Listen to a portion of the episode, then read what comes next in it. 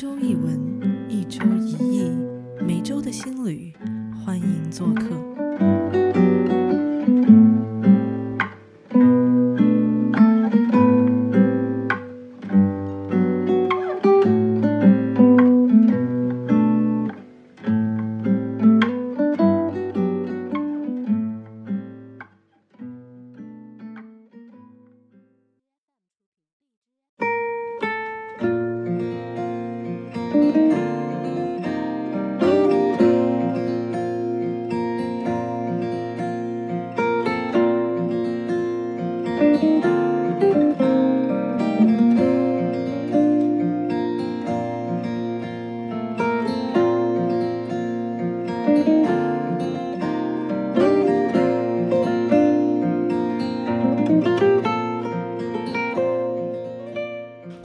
到有读学社，大家好，我是马老师。大家好，我是静。大家好，我是曾老师。那在上一期的节目里面，我们有讲到关于杂志的一些术语，然后也有提到呃关于书以及书的一些定义，以及一些纸的小知识。那在这一期里面呢，我们会接着上一期的话题，继续跟大家聊呃关于文房四宝以及呃推动文房四宝发展的一些重要的人。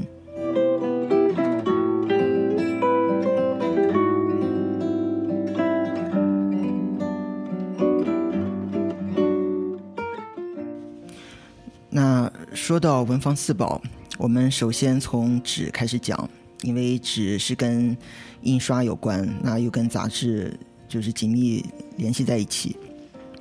呃，纸其实是在十二、十三世纪呢，最早由东方传入到了西方。那在西方以前，虽然他们也有一种纸叫莎草纸，但是那其实根本不可以算作是纸，因为它没有经过一个化学的改造，它没有化学反应，只不过是把一植物压平，嗯，然后把它就是压到一起，然后看起来就是像一页面积很大的一个东西，可以记录和书写。当时在十二、十三世纪的时候，西方有些商人，他们来到东方，哎，他们就发现，为什么你们东方也有纸？他们就觉得很莫名其妙，因为在他们的印象里面，他们觉得纸这个东西是从波斯传到了欧洲，嗯。嗯。其实他并不知道，在到波斯以前，纸是从东方先发发明出来的。嗯。嗯这是咱们的蔡伦造纸对，啊，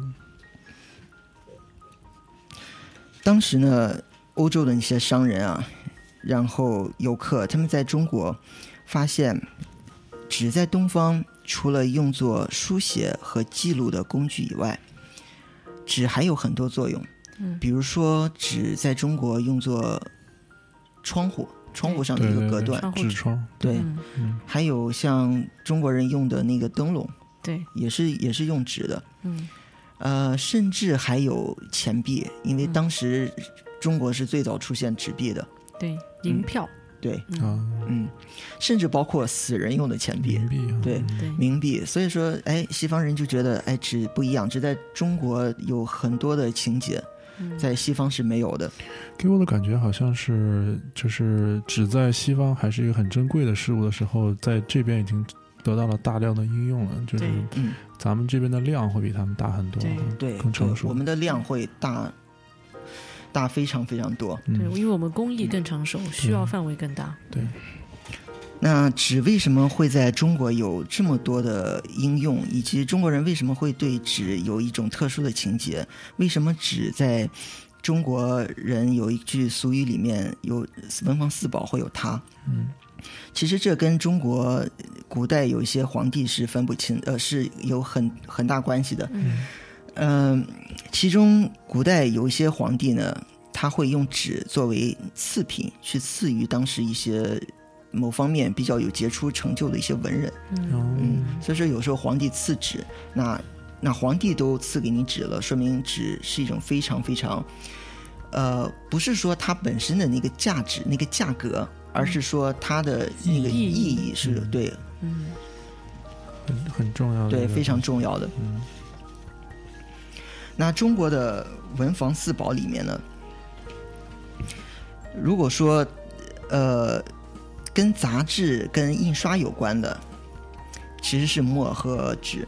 嗯那所以说笔和砚，我今天不会用太多的笔墨去去讲它。对，嗯，但是我会跟大家稍微聊一下。嗯那中国的笔现在现在被认为最好的是在浙江湖州做的，嗯嗯因为浙江湖州那边，呃，竹子特别多。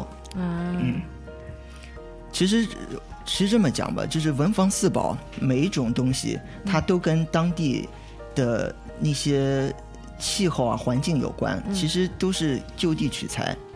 嗯。对对对对。对，各种我我看除了笔管是嗯。竹子的，然后好像各种动物的毛都可以拿来当狼毫、羊毫，嗯，不仅仅是这些，嗯咱们可能常知的常呃熟知的是狼毫、羊毫、兔毫、猪毫什么的，对。甚至他说甚至人的头发也可以拿来做笔。哦，呃，而且中国生孩子的话有胎毛笔，小孩的胎毛也可以拿笔就只要是毛发嗯，都可以，对，哦会各有各的效果，挺有意思的。哦，对，其实好的笔就是它那个笔锋一定要挺，嗯。嗯，它不要看起来软塌塌的。然后好的毛笔呢，还有一点就是它的储色量一定要多。嗯，嗯。之前有有人说，就是一些好的毛笔，就是有一种毛叫貂毛嘛，嗯。就是它因为它储色量、储水量特别多，你写完一首诗，甚至写完一篇文章以后，那个毛笔上还有余墨，这都不用蘸的，对对，都不用再去蘸。这个很神奇哈。嗯。嗯对，我想起西方那边用的是鹅鹅毛笔，嗯。那个老要削那个鱼管儿。对，对，咱们这边是拿毛，嗯。嗯所以一个是硬笔，一个是软笔了，对。对吧？对对，嗯其实毛笔呢，在中国古代和现代的其实有一点不一样。嗯我们今天看到的毛笔笔锋都比较长，嗯但是在古代，如果说越往就是比较久远的那个年代去看，它的那个笔都是笔锋比较短。嗯嗯，所以说有人有一些书法家，他当时他就是想去临字嘛，临那些古人的字，哎，就发现怎么我临不出他的那个感觉来，其实是毛笔不对。啊，工具的问题。对，一个是毛笔的问题，其实还有一个是你握笔的那个方式也不对。嗯为什么我们说叫握笔，但中国人不叫拿笔？嗯那今天我们的那个那个握法，其实古人不是这样握的。哦，是吗？古人当时有一种握法是用拳头攥住那个笔，是这样写的。啊，真的啊，对很豪迈，对感觉像那个你要搅一锅汤，抓那个汤勺的那个姿势似的哈嗯。嗯我们现在的握笔方法就特别秀气，一定要呃无名指要放在笔杆的后面，嗯，然后手肘一定要抬起来，这种很很秀气的，对对。对。它现在已经变成一种文化了，我觉得更多的是这样的一个对对，就是形式上的东西比较多了。现在。对对对，好了，那我们讲完了笔，我们再讲一下纸。嗯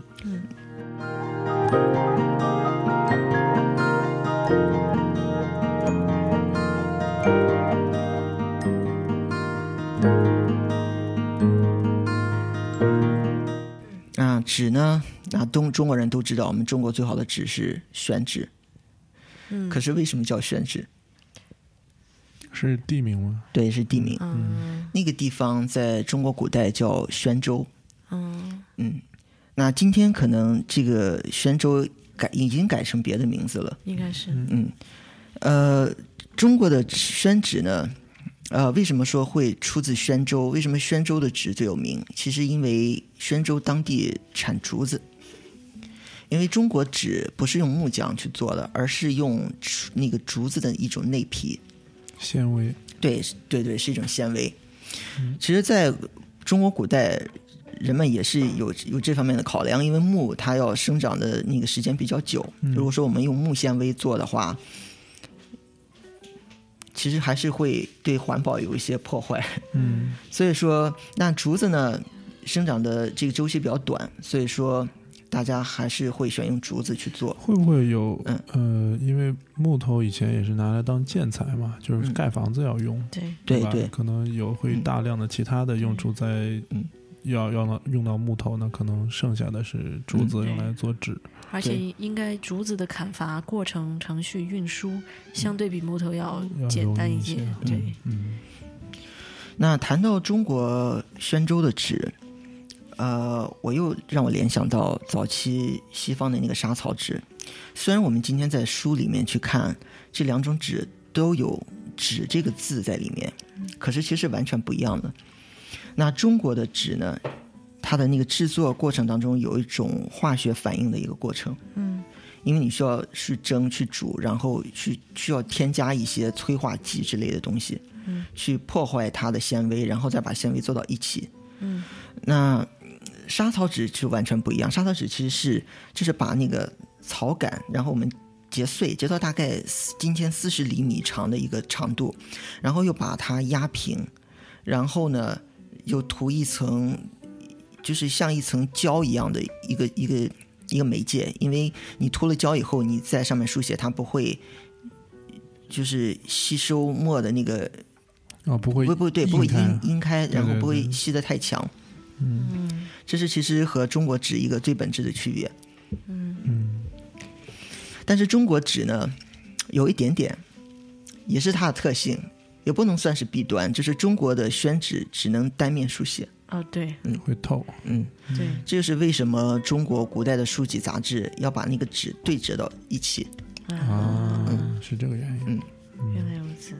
如果说你现在看，就是古代那个书籍里面有一格一格的那个线，嗯。其实它那个格是这样，有的叫栏，然后有的叫框，就外面是个那个是框，里面那个是栏，然后中间有一个小符号，就是有一个像那个小三角的那个那个符号，嗯那个其实古代叫那个叫象鼻，象鼻。象大象的鼻子，象的鼻子。对，那个符号的作用是干嘛呢？是方便你把书，就是你印完以后，那个印版对折起来的那个中间的那个符号，就是啊你一个瞄准线，对一个瞄准线。对然后，如果你再留心观察古代的书籍，它上面和下面其实那个留白的宽度是不一样的。哎，嗯，一个叫天头，一个叫地角。那地角会宽一些，那天头会窄一些。它是方便阅读吗？呃，它不是方便阅读，这个其实就是一个构图的美感。就像我们画静物，你下面那个那个位置你不可以太太低，太低对你一定要要留一个空间。对，要不然感觉会头重脚轻，嗯这种感觉啊。嗯，那讲完纸呢，我们再讲一讲砚。中国的砚最好的目前是被称为广东肇庆的砚，但是其实，在安徽徽州那边，它的砚也不错。那如果说砚台有什么讲究，它其实一定要满足一个条件，就是它的石头的那个肌理嗯一定要足够的细。嗯然后当地的人一定要很擅长去雕琢一些东西。呃，古徽州那边，其实我之前有去过一次，他们呃民间工艺里面的木雕和石雕是非常出色的。对，然后又靠近黄山，所以食材也比较好。嗯，对我去过一趟安徽，嗯。那边的石雕真的是非常非常棒，嗯。嗯，很极其细腻。嗯，对，那边人就是会把石雕的东西用在窗户上，然后用在一些那个建筑的装饰，装饰上。对，嗯。嗯，有一些小的浮雕，像、嗯像就像一幅景一样在上面，嗯。对，很漂亮。对，说到其实说到砚台，我之前看他们说有一点就是文房四宝里面唯有砚台是可以传家的，啊对。嗯对，因为它是一个一块石头嘛，就说白了，对，而且是一直可以用下去，嗯。就是我想，可能如果要说到书香门第的话呢，嗯家里面肯定少不了一块传家的砚，传家的砚对对，那你说到砚台呢，我突然又想到一点，就是我当时有次去参观一个砚台的制作工坊，嗯，然后它有一块传家宝的砚，哦是啊，，对，据说是也是从宋朝那会儿传下来的。嗯他跟我讲，那个砚它就是最特别的一点是，你用它研墨以后，你如果说你不写字了，你就放到那边，你第二天再去写，那个水不会干。哦，感觉像养着那个墨一样，对对，嗯。就特别养墨，墨会养砚，然后嗯。砚又会反过来，对。对，我现在都觉得两个东西好像都是有灵魂一样的，嗯。就是人用久了之后，这个精神是附着在上面的，嗯嗯嗯。这种感觉。嗯，对，是的，嗯。那再跟大家讲一讲，就是砚有什么好一些的砚比较出名在中国。那还有一个砚叫端溪砚，嗯。然后还有成泥砚。如果大家感兴趣，大家会大家可以去再再去查阅一些关于这方面的资料。那最后说一下砚的石头是什么石头？砚通常来说是会用黑石去做，嗯啊、黑石其实就是中国古代做围棋的那个石子。哦那个也是对对当棋子的时候是很很温润的感觉。嗯，嗯那还有一种石头就是白石，白石是也是做围棋的，嗯，就是是做围棋的白棋子的。所以白石拿来做砚的时候会被墨染黑，会我我其实还没有听过白石去做砚的，啊，嗯，我只有听过黑石的，因为黑石肌理是比较细腻，而且跟墨又没有冲突。嗯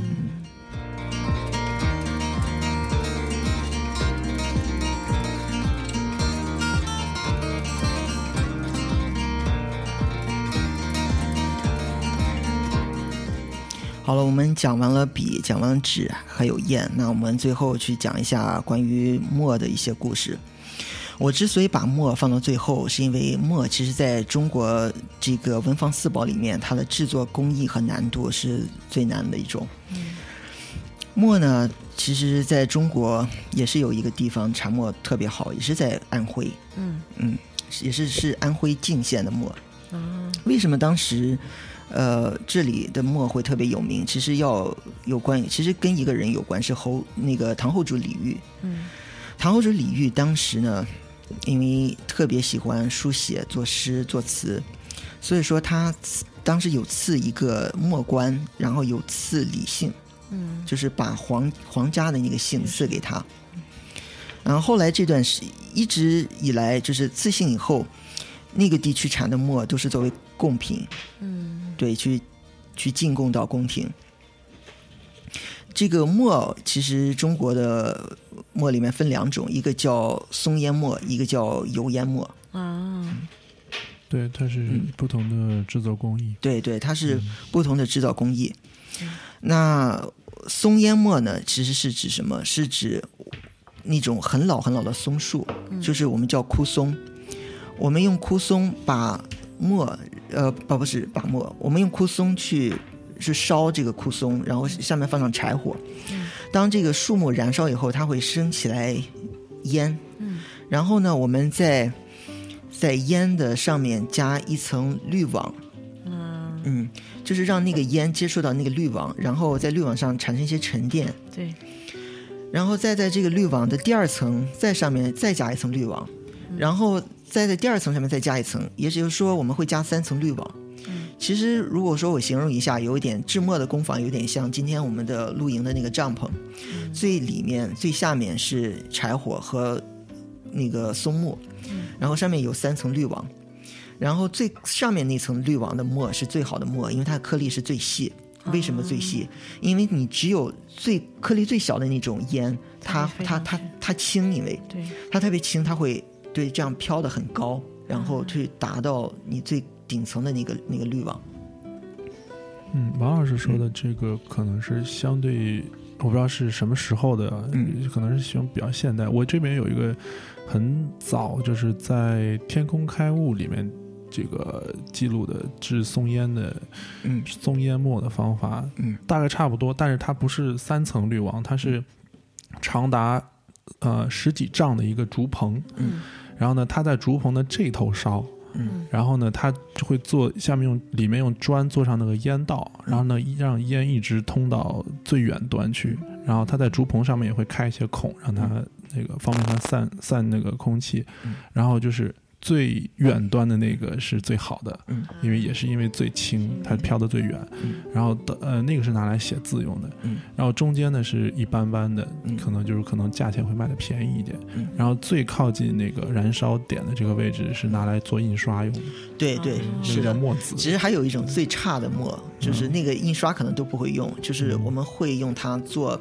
建筑上的一些染料，比如说我们要把什么东西去一个一个柱子一个什么去去涂黑去染黑，我们会用那个东西，就是更像漆了，对，更像是漆。对，对，呃，早在宋朝呢，其实呃有一种墨的加工法，就今天的人去用电子显微镜去去考证，发现里面有不同的成分，有上千种。嗯。嗯，我记得里面有香料，对，有香料。我们有时候闻到那个墨为什么会香？其实是制墨的过程当中加了麝香。哦，是，对，呃，嗯。之前咱们大家都知道那王羲之蘸着墨吃糍粑的那个故事，对对对，对，就是因为墨是香的，对，啊对，所以他根本就不知道，他以为那是糖，嗯。啊，结果是麝香，对，其实在中国最早有关于墨的记载是在曹植的一篇文章里面，叫《长歌行》，嗯，里面有一句叫“墨出青松烟”。对，然后后来《齐民要术》里面也有说关于一点墨的记载，叫“金之墨法以好春松烟干倒，以细卷筛于缸中，筛去草芥。”所以说，你从这句话里面就可以得知，墨的制作是非常非常考究的。那现在呢，在日本其实还有一些小的作坊和匠人，他们一直在延续松烟墨的一个制作过程。呃，通常是一公斤的墨，我们需要用五十公斤的松木。哇，嗯，那非常费啊，对，非常费。而且呢，你做完以后，你需要等待它干燥的时间是三年，就是三年以后你才可以去出厂。你说墨的那个块儿，对，墨块儿，墨锭应该是叫，嗯，对，对，也许也许因为这个呃废木头了，嗯。所以后来大家开始用油来制烟，对吧？对烧油制烟，变成油烟墨了。嗯油烟墨其实它的颗粒会更细一些，但是呢，油烟墨有一点点就是效果上的不一样。嗯、油烟墨和松烟和松烟墨，如果说你书写，等它这个墨干掉以后，油烟墨表面会有一点偏紫色的反光，嗯，但是松烟墨不会有这这层反光，在里面就是漆黑的，对，它是漆黑的。哦，有些人喜欢油烟墨的质感，但有些人又喜欢松烟墨。嗯嗯，对，这是个人的嗯偏好了，我是比较喜欢松烟墨多一点，因为松烟墨它在纸上，尤其是纸被打湿以后，它散开的那个肌理会比较丰富。因为松烟墨它的颗粒是不一样大小的，嗯那我们的纸其实是有一个质感在里面。嗯呃，我们比如说滴一滴墨在纸上，我们最中间的那个位置可能会很深，嗯呃，但是你随着纸随着那个水去散开，那个纸其实就像一个滤网，那些太大的颗粒会被那个纸过滤的过滤掉，就是它停在中间，对停在中间，嗯。然后旁边会旁边为什么会我们说会就是散开那个感觉，其实是，小的那个颗粒散开了。对对对，嗯。就形成了那个渐变的效果。嗯有一个日本职人，他用一个很好的比喻去形容松烟墨，他就说，就像我滴一滴墨水在在江里面，嗯嗯，你有时候你会观察到，为什么江水有的是黄的，而那些沙石会沉到河床下面？沙石就可以形容那些颗粒比较大的墨，然后那些江水那个黄色的那个那个黄，其实就是颗粒比较小的沙石嗯。原来如此。